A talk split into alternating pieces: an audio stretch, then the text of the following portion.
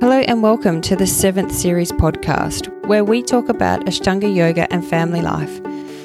The show is produced in Melbourne, Australia, by me, your host, Gaynor Stanisic.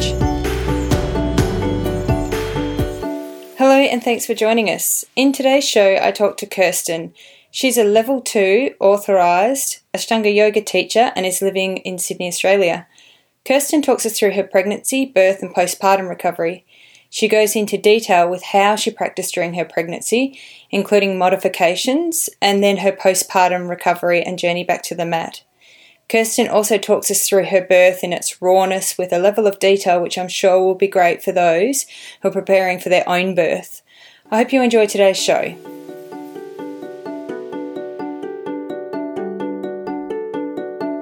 Hi, Kirsten. How are you? Oh, hi, Gaynor. So nice to be on your podcast. Do you want to just tell us a little bit about yourself, where you live, what you do, and who's in your family? So, I live in Sydney, Australia. My first profession actually isn't even yoga teaching, it is marine biology.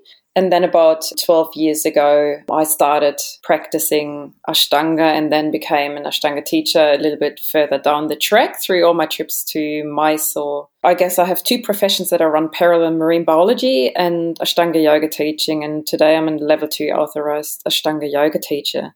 My partner and I, we both live in Sydney and um, we have one son, Jai. He's eight months old. So it's only three of us in the family at the moment. Andrew is my partner, Jai, and myself. Can you share with us how you first came to Ashtanga yoga? I was just going about having a regular vinyasa flow slash hatha practice back in the day, and this is more than 12 years ago now. So for a few years, I was just dropping in and out of some yoga classes that were locally available in Sydney. Um, it was mainly just to find something outside of a very stressful PhD that I was doing in marine biology. And I found the yoga that I was doing at the time really supportive in helping myself to breathe, staying calm. But after a few years of doing that, I felt very I guess, lost in some way. I felt that there was more to a yoga practice than those classes were giving me. And I felt I was really looking for something. And I wasn't quite sure what that was that I was looking for until I was talking to a friend. And this friend of mine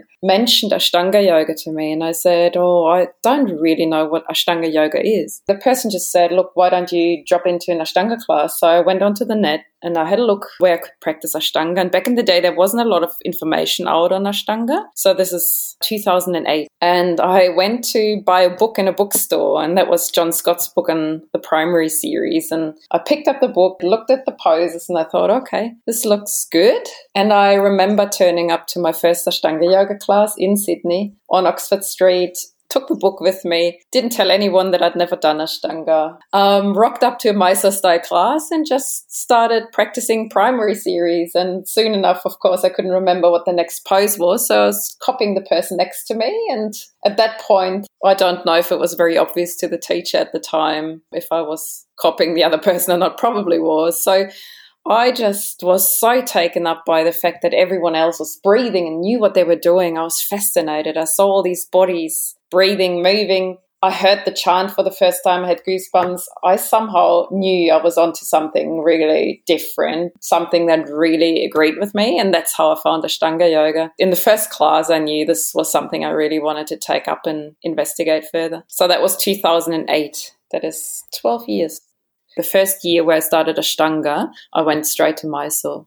And I never regret that I did go so early because that was really something that I found valuable for me to connect to Mysore so early in my practice. That was something that meant a lot to me to connect to the origin where it came from right from the start.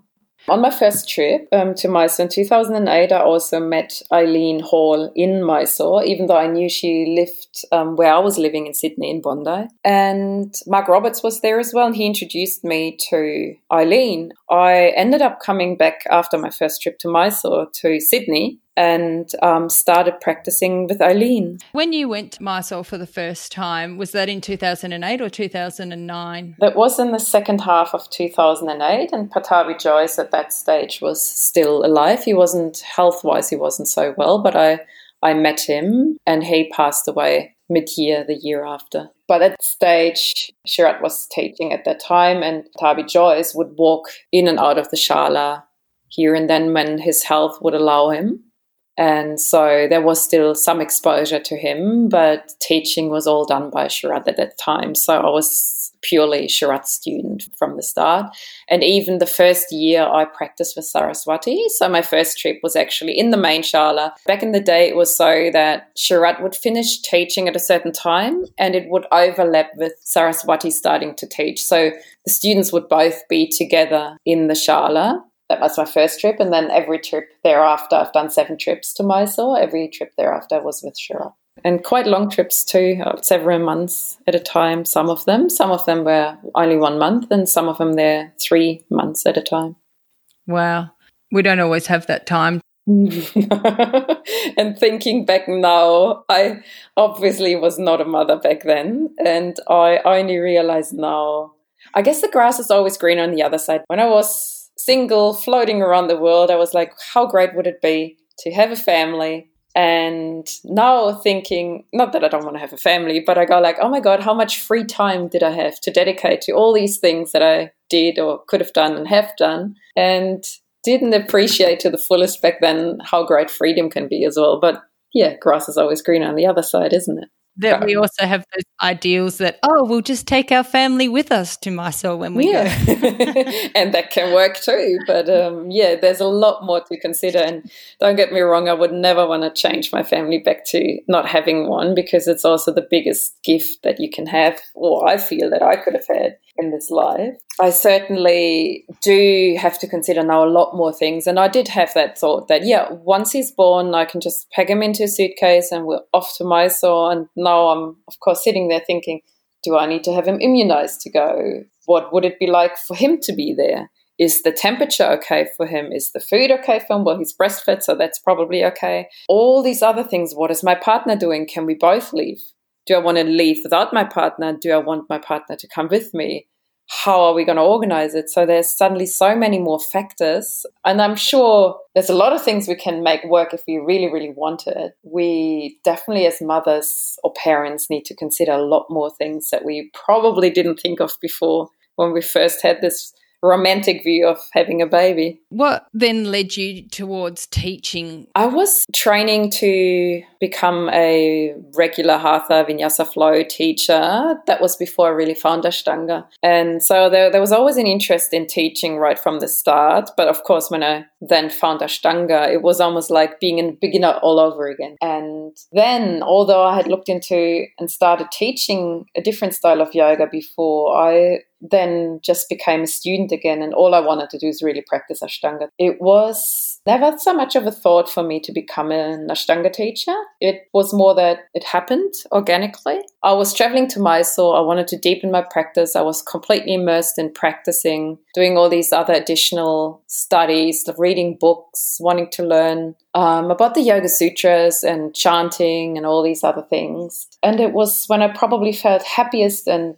most emerged in my practice that Sharath came up to me one day and asked me if I wanted to teach. Back in the day, I was practicing two thirds of intermediate series. So he authorized me level one and two thirds of intermediate as well. And then a couple of years later, we changed that to full intermediate series because at that time I had only practiced up until Karandavasana. And finally, when I finished intermediate, we updated the authorization level two. And it wasn't anything that I had really planned at the time. So I guess it found me rather than me trying to seek it. Do you remember when you took your first class? So I started teaching in 2008 already, Vinyasa flow, but then I stopped teaching as I found Ashtanga because right. then I was like, well, I can't really practice one thing but teach another. It just didn't seem right and authentic to me. So then Ashtanga teaching was, I think in 2014. So I started covering basically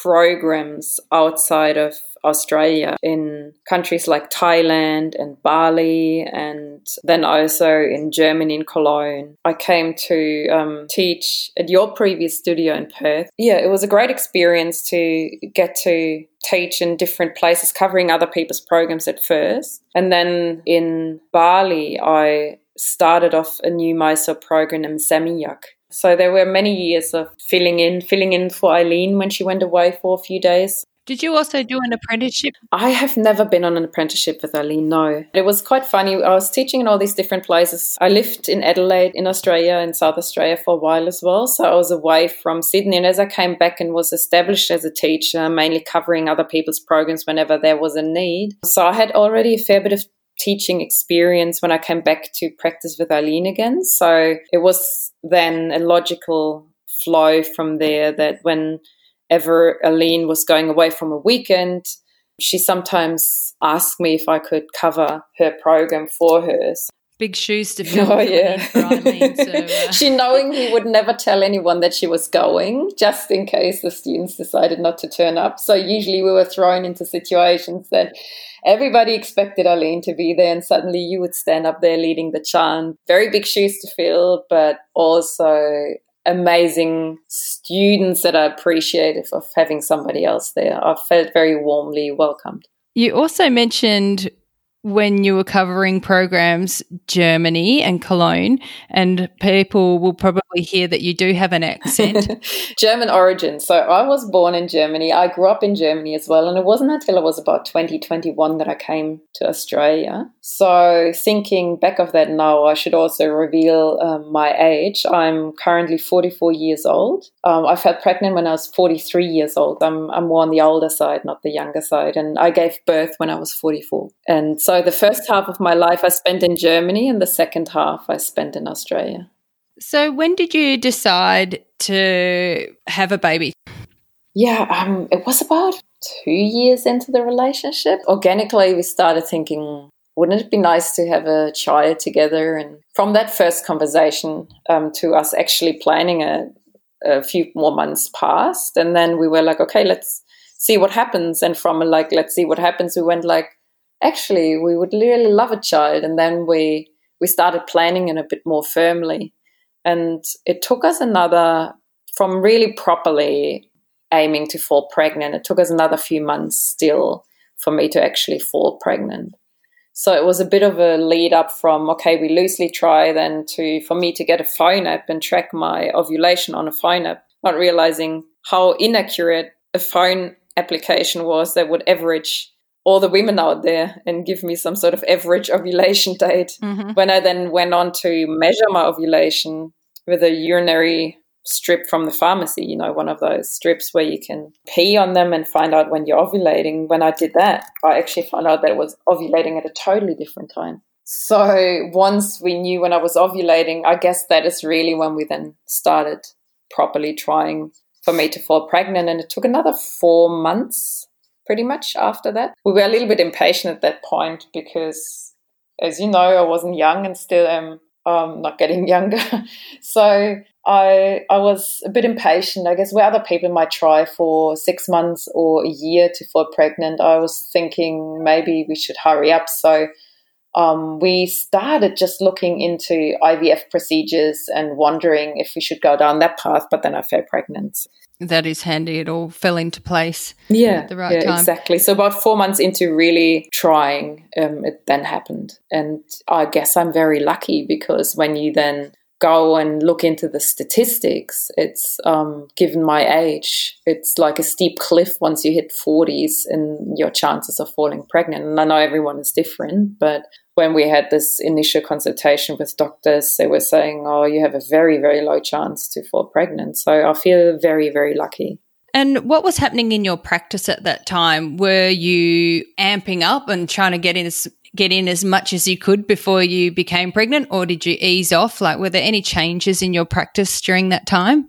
Actually, there were. And um, I was at that time practicing Advanced A, so third series, uh, most of that. And the first few months where we tried falling pregnant, I was doing my usual practice, Advanced A, almost every morning. And that month when I fell pregnant, I actually had made the decision to return to just practicing primary. I was practicing full primary at the time, and for some people, I guess that might be a pretty strong practice, but because I was practicing or being used to um, a really strong practice, um, I I felt like that was quite relaxing for me to go back to for primary at the time. I mean, now it feels a bit different.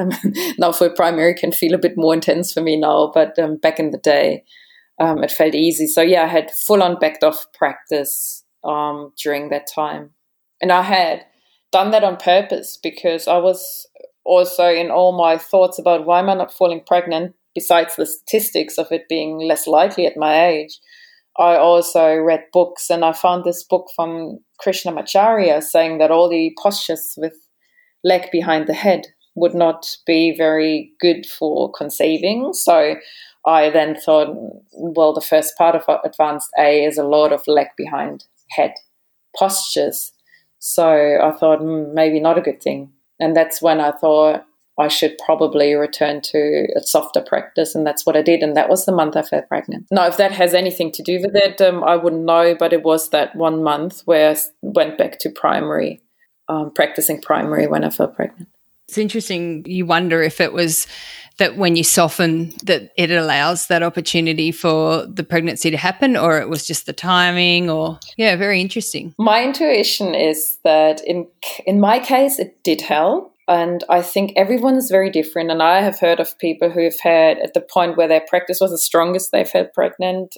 I think in my case, because mm. I was also in a full time marine biology job at the time, I was stressed. I did my practice early in the morning. I would go to work all day afterwards. I would come home. I would go to bed. I would get up and practice.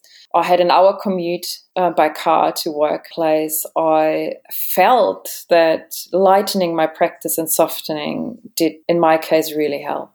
And I, I suppose every situation is different. But in my case, I, I feel it really made it possible for me to fall pregnant. So, when you were pregnant, what did you do with your practice then? Well, because I, well, we were trying for me to fall pregnant, I also, of course, at any sign that I could be pregnant, I was running off doing a pregnancy test. So, um, I knew quite early that I had fallen pregnant and I was really excited about it. And it was almost at the same time when I found out through a pregnancy test that I was pregnant. Well, one of those ones that you can buy in the pharmacy. Uh, I also started feeling a bit funky, uh, like a bit sort of off, a bit dizzy, a bit sick in my stomach. So those symptoms came together, and then I went to a proper doctor to actually do a blood test to find out and confirm that I was pregnant. And that was quite early in the pregnancy. What did you do with your practice? Were you still just doing the primary at that point? Yeah, so at that point I was doing primary, but um, I really felt tired. So straight away when I knew I was pregnant, I stopped practicing. And to be honest, even if I didn't know I was practicing, I would have probably thought I was sick because I felt off quite quickly and felt really, really weak and dizzy and really genuinely unwell and had no energy. So it was very easy for me to give up the practice. And because we still had Zeus, our dog, or my partner's dog, he became my really loved dog with a soul connection as well. Um, we started going for long walks together in the morning. So it gave me a really beautiful time to walk with Andrew and the dog in the mornings. And I started a daily walking practice rather than practicing Ashtanga yoga. And because I had that substitute and also felt very weak, it felt like a perfect transition to go from practicing the asanas to walking together. It sounds like that was a very organic thing as well, just yeah. letting go of the practice yeah. and, um, and finding it felt very easy, else. very easy. And I I heard of other people who felt it was a lot harder for them to to stop practicing. For me, because of the setting I was in, I think it felt really easy. So, what was your pregnancy like in general? The first trimester was really hard for me the second trimester was absolutely beautiful and easy, and the third trimester was a little bit more challenging. Altogether, I would say I had a very easy pregnancy with no complications. But the way you feel throughout the pregnancy isn't always what clinically presents itself, right? So the way it felt to me was different to an outsider would have probably seen it. I was generally very happy throughout my pregnancy. The first trimester, I literally had zero energy and I felt sick regularly. And of course, morning sickness is something that a lot of people have. I probably felt less energetic than most women would experience. I literally just sitting, walking, breathing felt hard. I felt like all my energy went into producing a baby and I had nothing left for myself. Interestingly or bizarrely, I don't know why. And I don't know how many women feel like that. It really, I thought I was on my way out, really.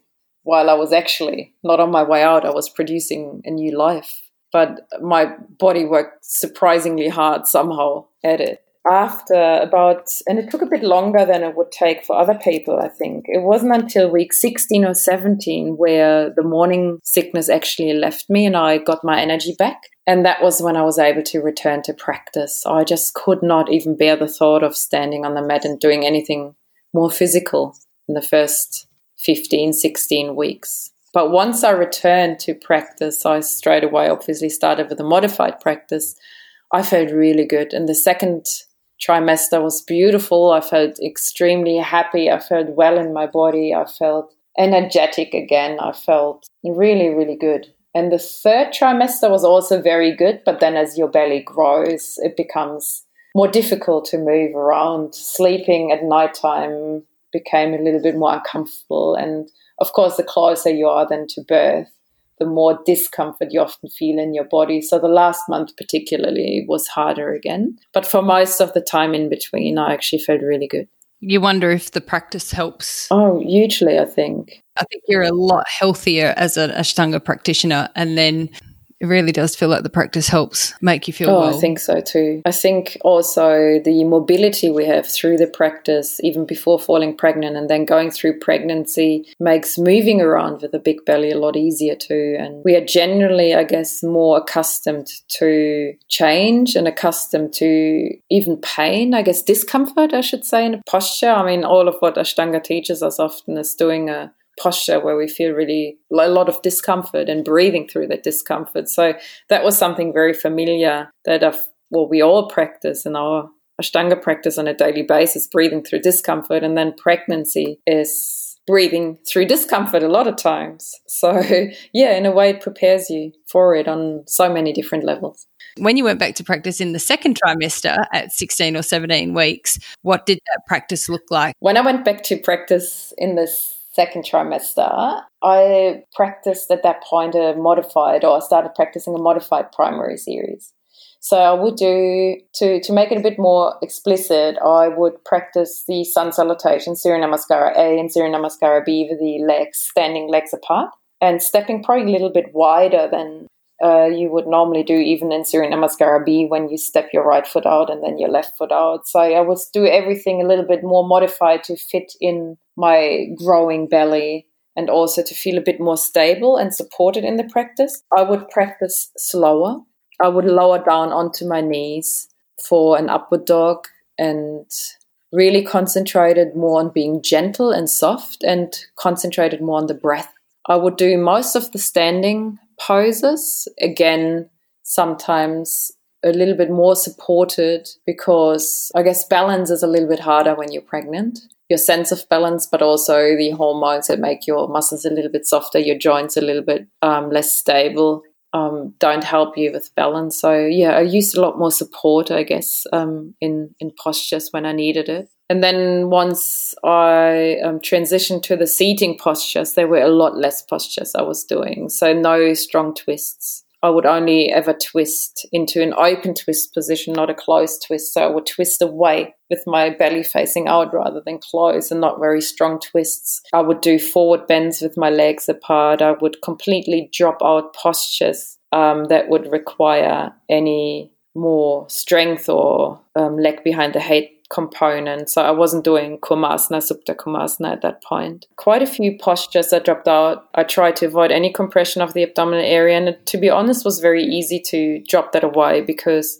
it also felt extremely uncomfortable to have any pressure in that area. So intuitively also, I was largely guided by my intuition and also seek the advice of Eileen at that point, although Eileen never had children on her own, of her own. She would know, of course, a bit about practicing pregnant, but I'd also consulted friends who practice Ashtanga and had a child before what would be good and what wouldn't be good, just so that I knew. And I also had read Yoga Sadhana at that point. Um, the book on Ashtanga yoga, pregnancy, and women who've gone through this journey before. So I had a general idea on what other people were doing, and then strongly guided by my intuition. Because I also believe there is no clear path.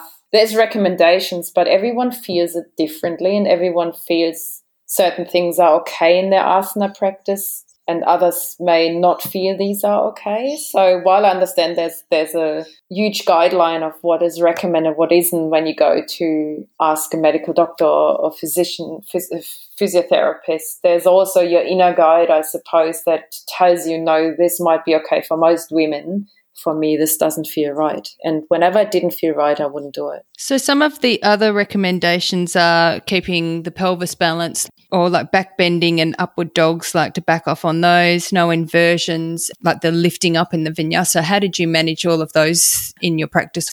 Yeah, I dropped all the vinyasas. I would step, well, I wouldn't drop them, but I wouldn't jump. I would step through because that felt much softer and lighter. And I didn't want to produce the same heat in the practice, I suppose, that I was producing with jumping through. So I would step through and gently sit down from the stepping and then step back again. I guess I followed some of the recommendations, but not others naturally to me backbending felt not right because i felt this strong almost like a ripping, tearing feeling if I would go back too far in my body. It, like the, I felt really restricted in in the area in the front. So backbending never felt that great for me. However, I would still practice Ustrasana at that point. So I guess what I didn't say before is I would mix it up with some second series postures, the primary that I practice. I would just add a couple of second series postures here and there at the end that felt right for me. Ustrasana, in plain English, the camel pose felt really great for me in terms of getting a little bit of opening in the chest without feeling too stressed in the front area. I would also still practice inversions. And I know you, you mentioned they were not recommended um, for pregnancy. However, I felt really great in inversions because it gave me somehow a feeling of space in my abdominal area that I wouldn't have otherwise. So in that sense, then I followed mm. my my intuition more than what is said to be recommended out there. So I would I would uh, practice forearm balances, even Pincha Mayurasana. I would do shoulder stands um, headstands as well. That felt great for me. And again, everyone is a little bit different um, in that regard, I guess, what feels right for them or not. Is that right that you're not supposed to do inversions? I'm actually not entirely sure. I haven't heard that before, but I trust if you say that that's not recommended, it might be. I think in later, from what I remember now, in yeah. later pregnancy, I think as you get bigger, you drop off the inversions as it becomes uh, a little bit more of an issue of instability, I suppose. In terms of the practice, you said you did a little bit of primary and some intermediate postures. Did you actually add other styles of yoga into your your daily practice or other exercises? Yes and no. So I would stick to a lot of the Ashtanga practices. I would still go and do my walking outside of the practice. But when I was practicing Ashtanga, it was more uh, an Ashtanga practice where I would mix postures from the primary series with some postures, very few postures from the intermediate series. I did mainly just go about my own practice, either at home or in the studio, feeling and doing what I felt was right, being guided by my own intuition, by the teachers that had given me some information about what they were either doing or what they heard was recommended and by looking at yoga sadhana. And I did a lot of squatting as well as a preparation to birth. Mm-hmm. I had read this fantastic book about giving mm-hmm. birth upright in an upright position, just to come to when the point came to giving birth. That was the last thing I wanted to do. it's so interesting how nothing ever goes to plan when you actually give birth in the end. What What's the book that you read? Let me was it active birthing? Or yes, active birthing. That's the one. That's the book, and it made complete sense to me scientifically. Everything that I read in there made a lot of sense. The mm. way we build that we build to give birth in an upright position, um, where we're not leaning on a bed, where we actually create the maximum space for our pelvis to open in birth. Yeah, so that that was my plan. when I then actually gave birth, it all was slightly different. How did your practice change in your third trimester then? And how long did you practice for? I practiced right up until birth, pretty much a day or so. A day or two days before birth was my last practice. As I grew bigger, or my belly grew bigger in in practice, um, there was just a little bit less I could do from week to week. So as I progressed in the pregnancy, I would drop um, some of the postures that had previously felt right to me suddenly didn't feel appropriate anymore. And that was mainly then in the later part, it was the inversions that became a little bit trickier to do. And I think in the last month, I did drop those ones as well because um, it was a lot harder than to do, let's say, a shoulder stand because there was just not that space anymore. My belly would almost hit my face and I just couldn't quite physically get into it anymore. As I was progressing, I had to let go of more postures, and um, that was quite an organic nature progress. Where from one day to another, I go like, "Oh no, let go of that of that posture as well, of that asana." Really good information for people out there to hear. It's it's it's pretty much a letting go gradual i mean it's straight away letting go i guess in the first trimester but then it's a gradual letting go as you progress in the pregnancy. If you stick with ashtanga yoga through it of course and for some people that may feel right and for some it may not feel right. For me for example i didn't struggle that much with joint instability because i have quite strong joint stability. That was never mm. an issue. I never had any sacroiliac pain or anything. If anything i was like maybe this will finally help me to get more opening and more flexibility. So I never felt unstable. I did feel that backbending wasn't any good for me, but I've spoken to other people where backbending felt amazing, but they struggled more with joint instability. So I feel that a very important piece of information in practice in pregnancy is that it may be very different for different people and not having a preconceived idea of what each practice should look like and just flowing with what feels right and accepting whatever is right um, is really important and, and, letting go of some level, um, letting go of expectations and letting go of a lot is really the first preparation to motherhood as well, I would say. With your, you, you just touched upon it briefly there that your birth never goes to how you plan. So, what was your idea of what your birth might look like. Had you planned for a home birth or were you going to go to a hospital? Yeah, so I was lucky once I found out I was pregnant. Here in Sydney, they offer a um, really great program where you are looked after by a group of midwives. So it's a full midwifery program where they offer home births, they offer hospital births, but under the supervision of midwives only without a doctor at hand. And if anything, any complications occur, you can basically really quickly, if you're at the hospital, call in a doctor. So there are all these opportunities and possibilities. Because of my age, um, a home birth wasn't really an option. Once you hit 40, they don't really um, allow you to do home births in that system anymore. So I knew I would go to hospital to give birth. And my hope was that I would be with those midwives. And I was with those midwives in the end to give birth I guess what was slightly different from my plans was that I was induced on my due date, and that again had to do with my age. They don't like women going over their due date once um, you reach the 40 years of age. They call it advanced maternal age. Um, so I was induced on the due date because, um, yeah, Joe was not born prior to that. Um, I didn't go into labor. So, and then um, labor was brought on then obviously artificially, which gave me a very rough ride in some ways. But I was very determined to give a natural um, birth, which I was lucky to uh, do as well in the end. And so my plans were largely still met by the fact that I didn't have a cesarean. I was able to give birth in a natural way, but I always considered birth to be something, and probably because I was or I am a marine biologist um, I always thought I would give um, birth in a bathtub, let's say water birth or something. Um, and then I had read the book on giving birth upright. So my next thought is I'll either be in a water bath or I will be on the floor giving birth upright. But when it came around, the last place where I wanted to be was in a bathtub. And being in an upright squatting position felt extremely painful and uncomfortable.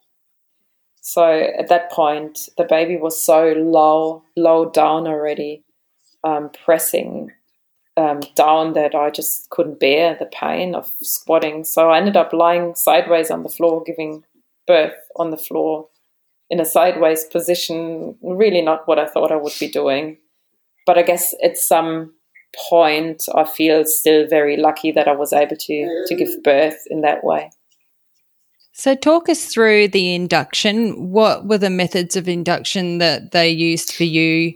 Did they give you the gel or did they do the balloon catheter or how did they start that process for you? So the induction was a two stage process. One was, um, it was like a hormone strip. It is similar to the gel, I think. They insert you some sort of hormone drenched little strip. And that is only to dilate you so that the stage two induction would be to go and break the waters and give you an oxytocin drip. You can hear the little one crying in the back. Yeah, so the oxytocin drip is the second stage, and I was only ever given stage one because in apparently only 15% the stage one will kick off labor, and most of the time it doesn't. And in my case, I was quite sensitive to that um, stage one, so the the local hormones um, did induce my labor in the end. So I went into labor overnight after the stage one of induction and um, didn't realize myself that I was in labor, having quite strong contractions, buzzing for help all the time. I'm like, I'm in pain, I'm in pain. Is this normal? I haven't been fully induced yet. And it was a public holiday at the hospital. I was in a shared room at that point. Nobody realized I was actually going into labor at that point, and they were like, "No, no, you're fine. Tomorrow you will be induced." And yeah, so I went through the first parts of labor without even realizing I was in labor. Were you assigned a bed, and were you able to stay in your bed, or did you have to? No, I was actually lying in bed, sort of yeah, on the side, feeling like I'm. It felt like huge belly cramps to me, really, like the feeling of laboring. I don't know how to explain it other than saying I felt like a really bad period pain. I think it felt like, and I, I didn't actually recognize it as being labor at that point. I just went like, "Oh, this is getting closer to what I think it probably might be like." And it got stronger and, and stronger and um, i kept buzzing for for help. And yeah i was lying in bed. Um, andrew was sent home at that point so he wasn't with me. It was nighttime and um, in bed in a shared room with um, this poor pregnant woman that was actually there for high blood pressure reasons um, kept hearing me buzzing for help all night, going like, "What's going on?" And then finally, um, they did hook me up to a monitor later on in the night and then realized I was actually um, in labor and having constant contractions. So there, there was a point when I was given some stronger Panadol, I think it was Panadol mixed with something else, where they were saying, okay, we have to try to space out your contractions a little bit. And that actually helped what they gave me. So I then had regular contractions by the time the midwife came in the morning, and by the time Andrew was able to, or allowed back in at hospital as well, which was about seven o'clock the next morning. Wow, so you had to do it all Most yourself. of it, but then there was another stage, I guess, from that morning, seven o'clock, the midwife came, and the midwife um, looked a little bit confused and quite stressed at the point when she saw me. And I was wondering, this was a very experienced uh, midwife. Um, and I was like wondering, why is she so um, I guess, stressed or out there or um, feeling pressured for time. I was like, um, this is a bit bizarre. And Andrew came, so we changed rooms at that point. I was brought down to a birthing room in the birthing center at the hospital, but um, only with um, the midwife there, Andrew, and myself in the room. And um, yeah, the midwife then suddenly started running around in the room, preparing everything. And I was feeling her rush and nervousness. And I was thinking, this is slightly bizarre because this is a very experienced midwife rushing around like crazy. And later on, Andrew shared with me that the midwife had given him signs that um, it was very close to me giving birth. I didn't realize that at the time, but she would signal something like, in two hours, the baby is there. And surely enough, two, two and a half hours later, the baby was there. So now I understand why she was rushing around like crazy in the birth room. It was very quick after that. So the time I was there with guidance was very short and, and a long time, I guess, by myself in the middle of the night, not realizing what was going on from that time, did you just stay on your side or did you get the opportunity to get up and use some of your active birth skills? Yeah, so I, I, had the opportunity to do quite a few things. And now that I'm thinking, it felt like two hours to me. Maybe it was more like four hours in all up because time becomes this really weird factor when you're in labor. I I don't know, it just goes out the window. There's really no time for me, or the feeling of time has disappeared. So I was first on the bed I do remember then uh, the midwife checking me saying, okay, you're about six to eight centimeters dilated. She did end up going in breaking my water. So at that point, I didn't get a drip for the stage two induction, but I did get my waters broken artificially. I was able to get up then. I would go to the shower with Andrew, helping me through, seeing if I would feel comfortable having a hot shower, if that would release the pain a little bit. We were in there for quite some time. It felt like five minutes to me, but Andrew told me later on that we were there for probably an hour. At that point, I looked at the bathtub and I was like, I'm wow. definitely not getting into that bath for for birth. It just so strangely, even though I love water, I love the ocean, I love anything to do with water, I've just felt this was not the place where I wanted to be giving birth. Um, I was back out in the room. I tried all sorts of different positions, squatting, leaning over a beanbag, trying to be in an upright position. It felt painful. It felt wrong to me at that point. And again, every pregnancy might be different. At that point, where he was positioned in my body was so low down already, ready to come out, that it put too much pressure onto my perineum. Being upright was really mm. painful. So, okay, I was back to where can I lie? And I looked at mm. the bed and I had read about giving birth in the bed and I didn't really want to be in a bed. So then lying on, I was given a thin mattress, more like a, almost like a yoga mat to lie on the floor. And that felt like a really comfortable spot. So I was lying on the floor sideways and that suddenly felt like this was a great place to be. And I felt comfortable there. And that's where I spent the last half hour of labor on on the floor in a side position. And um, the other thing that we used was a TENS machine. It's one of those electric machines that you can put onto your back with pads, and it hooks up to this electric signal that you can amp up just when you go into the next contraction. And Andrew's um, job at that point was to amp up the electrical current that would go through the machine into those pads every time I would have a contraction. And that was actually something really helpful. And that was something that got me through those last contractions in the last half hour to to be able to bear the pain because I was also at that point not taking any painkillers, no gas, no epidural, nothing. And I found the experience at that point quite intense and quite obviously there was a level of pain that I can't describe, but also covered up by all sorts of hormones that were going through my body at the time. So I was half there, half not there, and somehow getting through those contractions. Sounds like you had a really beautiful support partner in Andrew in the things that he was helping you through and the experience that you had together. I, I, feel so lucky. Yes, I have. I've had the most amazing support through Andrew um, I couldn't have wished for a better birth partner. And also, the midwife was extremely um, supportive and helpful. So, the setting I was in couldn't have been more ideal. And without that setting, I think a lot of things would have gone differently. I felt so beautifully supported and taken care of. And I strongly believe that that was the reason, um, together with maybe just being lucky or maybe my body just being able to to go through the birthing process naturally. There was a phase, I have to admit, which was what they call transition.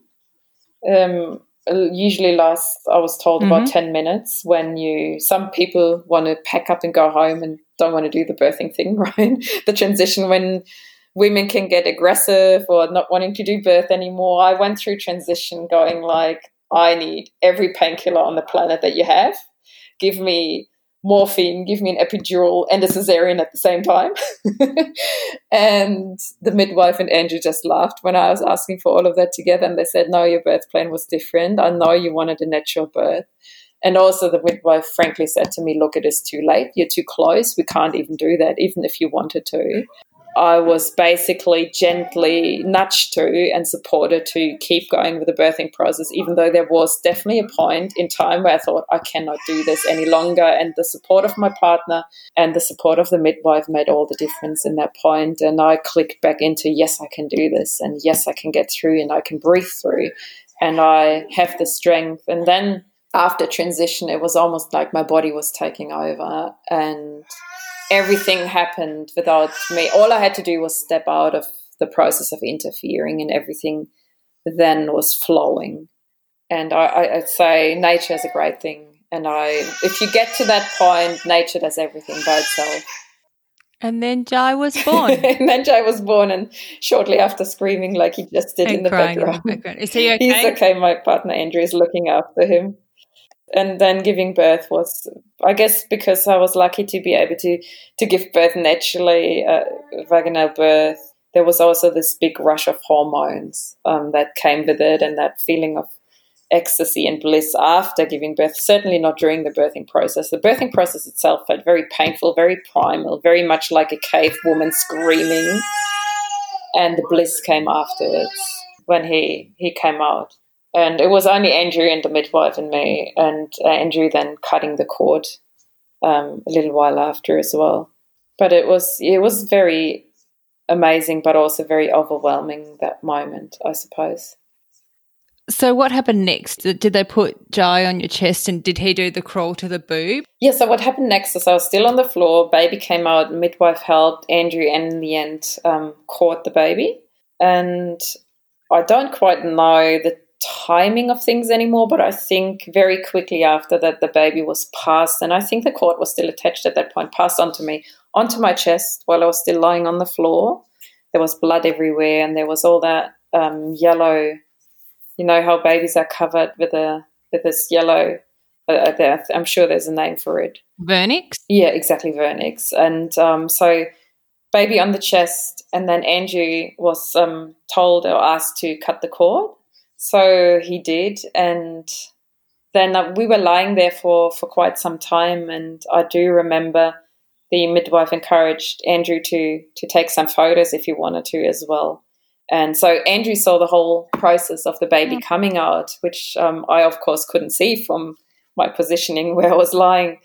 Yeah, and then there was skin contact for quite some time on the floor the baby wasn't doing a boob crawl at that point. It was just lying there screaming. And then la- I don't know if I was laughing, the baby was laughing. I can't remember.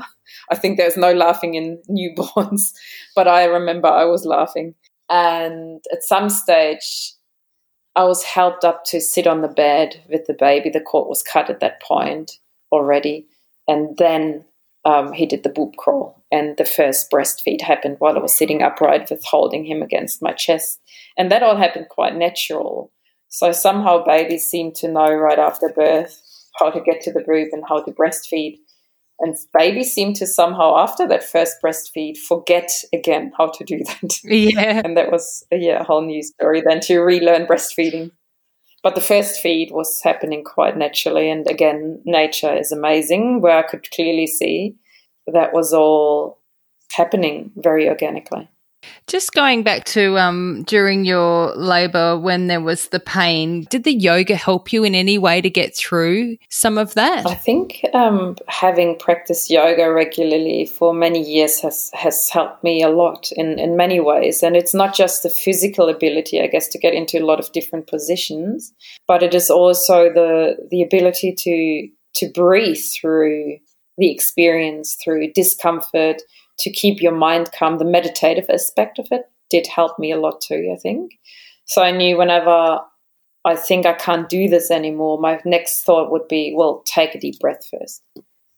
So I would take a deep breath, and things seemed better after that. And the endurance also that we, I guess, practice in Ashtanga yoga a lot to go through uncomfortable positions or to keep at it when we feel like we can't do this and not give up, but was hugely helpful.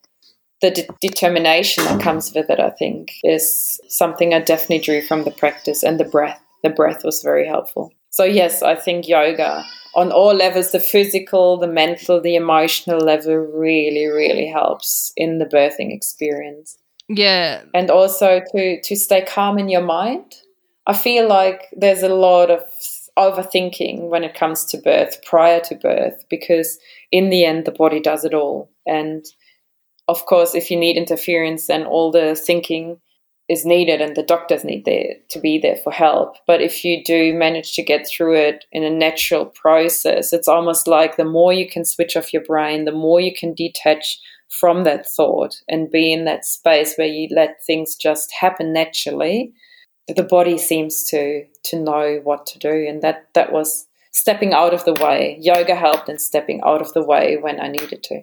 I think that's relevant too. Even when you are parenting, I know that first six weeks when you have your baby and they're crying, you really do need to, as you said, like get in touch with your breath and be in that moment and the next solution sort of presents itself. And even you know now like almost a year on still relevant that information absolutely, isn't it? Absolutely, absolutely. And the yoga practice and i know that like let's say in an ideal case you had monday to friday and one day on the weekend to practice observing your moon days and doing everything the way it is set up to be and meant to be in the Ashtanga um, sequence and the Ashtanga tradition. But I also have learned and felt that a lot of times it is not helpful and it is not healthy also to completely rigidly stick to that because as you fall pregnant, as you give birth, as you have a child, there are so many other factors that are important and family is is one thing that is very important in, in the whole process. And the little one, you actually um, you have a baby that is 100% dependent on what you do. So of course you won't drop the baby and go and do a practice by yourself while the baby needs you. So I feel yoga has to be a balance. Yoga has to be breathing through different situations. Yoga has to be something organical that makes your life better um, not puts another restrictions onto you. It's something that you're given as a tool to make life richer, to make life better, to give you all sorts of options. It really is about knowing when to practice and knowing when to not practice. It is about knowing how much to practice as well. It is about finding the balance. And I think that is the key point that I'm still trying to find and learning and it was a learning curve throughout pregnancy. And there's again a learning curve in motherhood is finding that right balance to be a good mother to be a good wife and also to be looking after myself looking after my well-being. And the practice also is a part of, of self-help and self-care. So finding that right balance so that I can be the best partner and the best mother possible is the aim, I, I think, and, and getting that balance right is crucial. In terms of your birth, did you have much recovery? Did you have tearing? Did you have to have stitches? I was very lucky to have no tearing at all, which is quite rare, I heard, for a natural vaginal birth. Um, no tearing at all, no stitches, and everything went smoothly throughout the birth experience. I was heavily bleeding after for quite a few weeks, which I was told was medium level bleeding, quite normal. I felt like I had lost some sense of control of my bladder. I would sometimes struggle to make it to the bathroom on time. Again, I was told that was all completely normal, but it did take me some time to reconnect to to all of that in my lower abdominal area and for for everything to come back. Um, in terms of pain, I think I was still quite lucky that I felt very little pain, a little bit sore, but more like bruising it wasn't any incisions that had to heal or anything, but I did feel like I needed a proper recovery. So for the first four to six weeks, I spent a lot of time lying in bed recovering.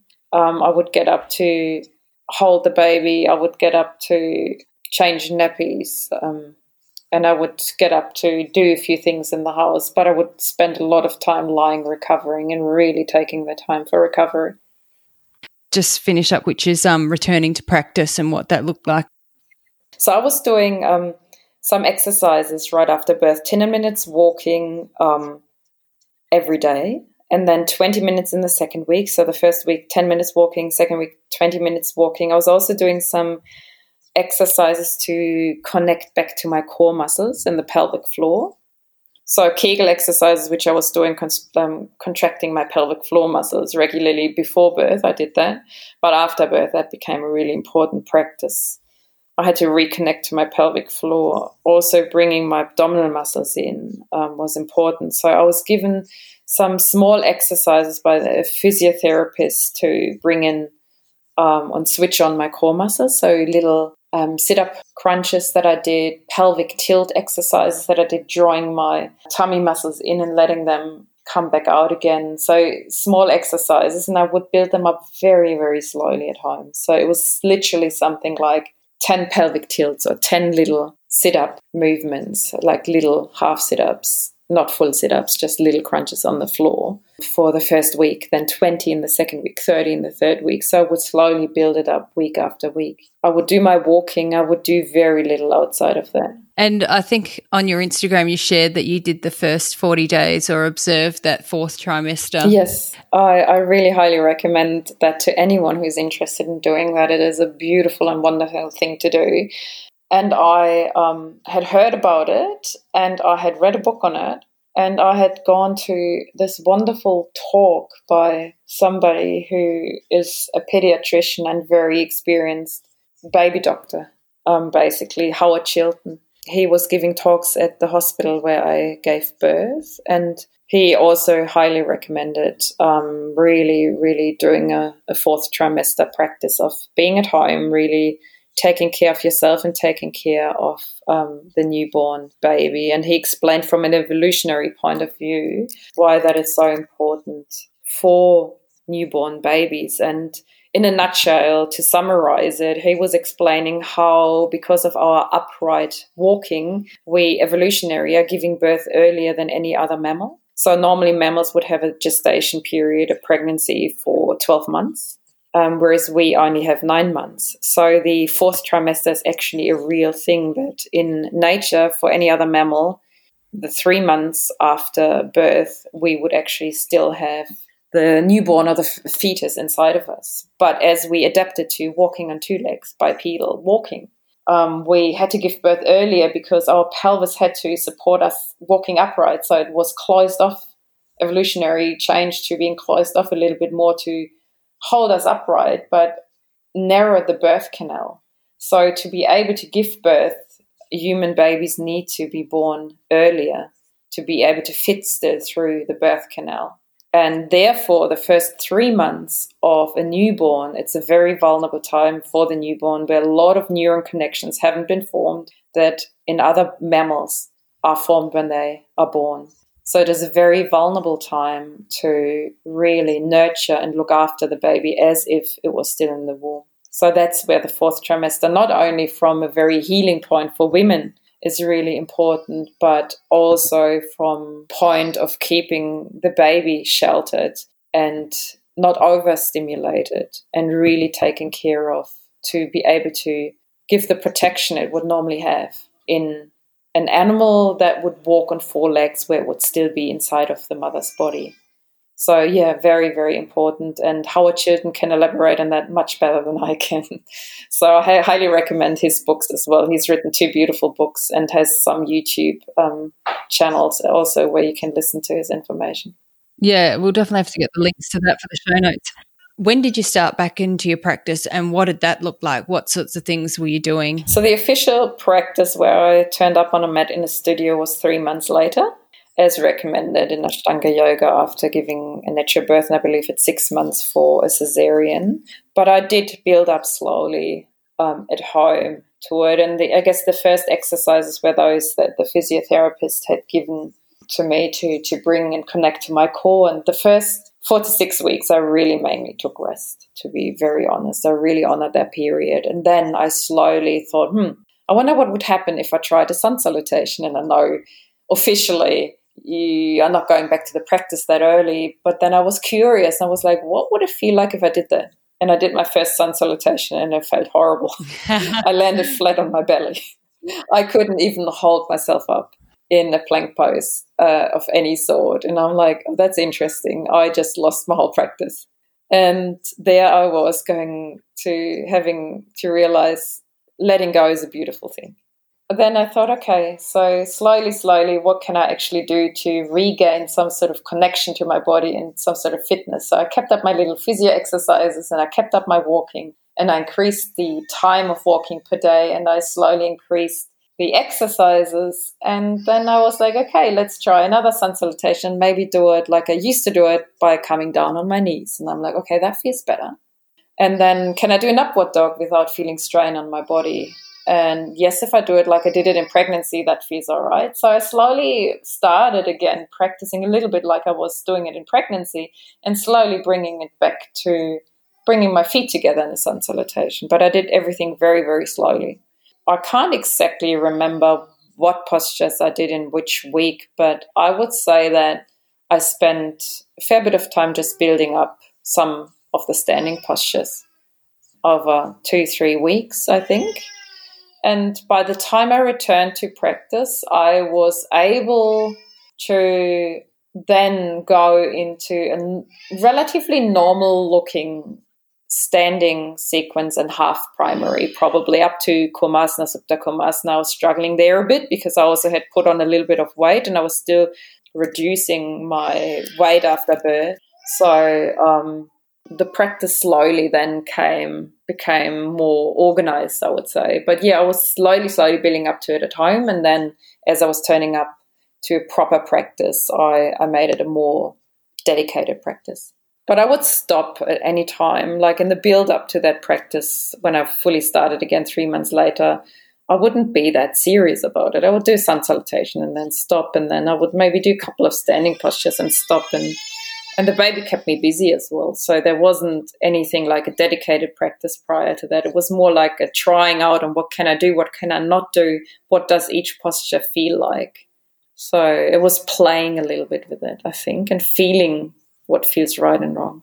From three months postpartum and when you were returning to practice more seriously, did you choose a certain amount of days? Like, was it a little bit more organic? Yeah, so I can't quite remember how I all brought it back together. It was quite organically. Um, I certainly didn't go to the yoga school, Yoga Shala, six days a week. So I mainly started practicing at home and I would drop into Eileen's yoga shala probably once, maybe twice a week at that point. When I came back to the practice fully, and the rest I was just doing home practice. And um, it's pretty much still like that eight months later. So I do most of my practices at home, and I would once in a while drop into Eileen's yoga shala to practice practice there. But most of the time, it is nowadays a home practice because it just seems to be much easier for the baby and much better, I guess, for us as a as a family if I'm at home with a baby. And as you can imagine, then the practice may look quite different on different days.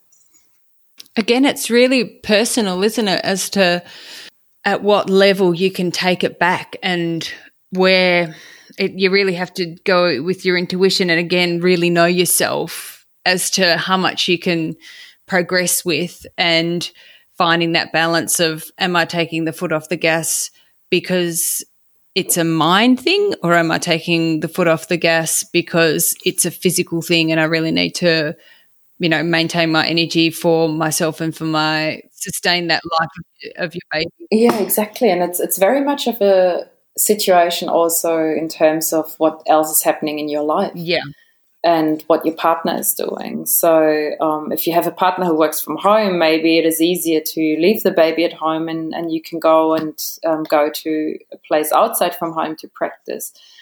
But then maybe your partner has a full time job, so it's much more practical if you stay home with a baby and do your practice at home or um, yeah, just really depends. Do you have one child? Do you have more than one child? What what are you prepared to do with your child? Do you have family close by or not? So in our case, Andrew has a full time job. I don't have family close by. Andrew's family is in Sydney, but a little bit too far away for for them to come and babysit or help. So it's really just us. And um, because Andrew works now Mondays to Fridays, um, I can't just run off and leave the baby alone and go to yoga school. And I always imagine myself taking the baby with me to school, but now I realize you can't just put him on your mat while you practice and they just watch you and are quiet. No, they interfere. They come and they cry and they have needs, and you you better look after them because um, yeah, I would feel horrible if I didn't. So the priority suddenly changes to I'm a mother at first, and only if the baby's okay would I allow myself to to practice. And on some days that might be a few sun salutations, and on other days by now it might be full intermediate, which I've built up to full intermediate by now. But um, very rarely do I have the opportunity to do the full practice. Um, most of the time at home, it is um, something like sun salutations, standing postures, a little bit of either primary or intermediate, and then if I'm lucky, I get some finishing postures in, and if not, I'm back to breastfeeding or changing nappies or holding him and yeah putting him first. Lying down and taking rest at the end of practice? Oh what's that? That is even rarer. It does happen when he sleeps. so one way of doing it and i've, I've um, i think one way of having an undisturbed practice is waiting until he sleeps and then practicing uh, a lot of times that's a little bit later than I would like to to practice. So a lot of times now I do a little bit of a practice while he's still awake and he crawls around. I have sometimes practice when he's asleep as well, but um, that lying down at the end of the practice would only ever happen if he is asleep. And yeah, very rarely. So it, it has changed to, oh, I take all this time for myself to suddenly there's very little time for myself. But I'm I'm happy with it and it's it's a good thing. It's it's nice it's challenging at times as well. Challenging understanding and learning your baby? It's challenging on so many levels that I wouldn't know where to start. Like um, somebody said to me, mm. nothing prepares you for motherhood, and I have to say it, it doesn't. I think when you become a mother, you become in some ways a new person, where your what you thought previously is important no longer is important or can be important because suddenly you have a baby to look after that's 100% dependent on you. So you have to shift your priorities enormously to be able to look after the little one. And understanding your baby for sure is a big part of that learning to understand the baby and learning to meet the baby's needs as often as you can. And of course, there's a level of where you have to look after yourself as a, as a mother as well. Because if you're not well, you can't look after somebody else. So it's that, again, really interesting balance of finding being in a good state yourself while you spend most of your time looking after the baby.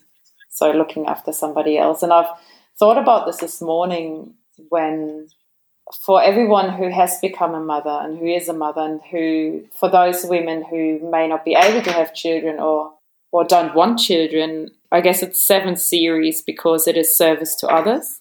So as a mother you you become like you're serving somebody else. And of course you can serve others in so many ways without having children as well.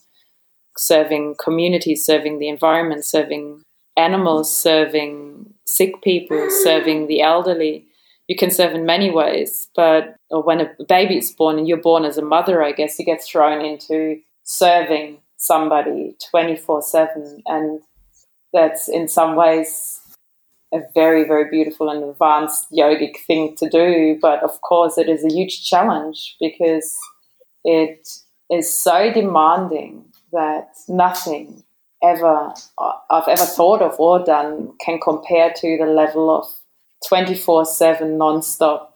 It hasn't stopped and it won't stop probably for 18 years right? I mean you're a mother yourself you know what i yeah. i'm trying to describe. It's i had underestimated that level of uninterrupted dedication to another life.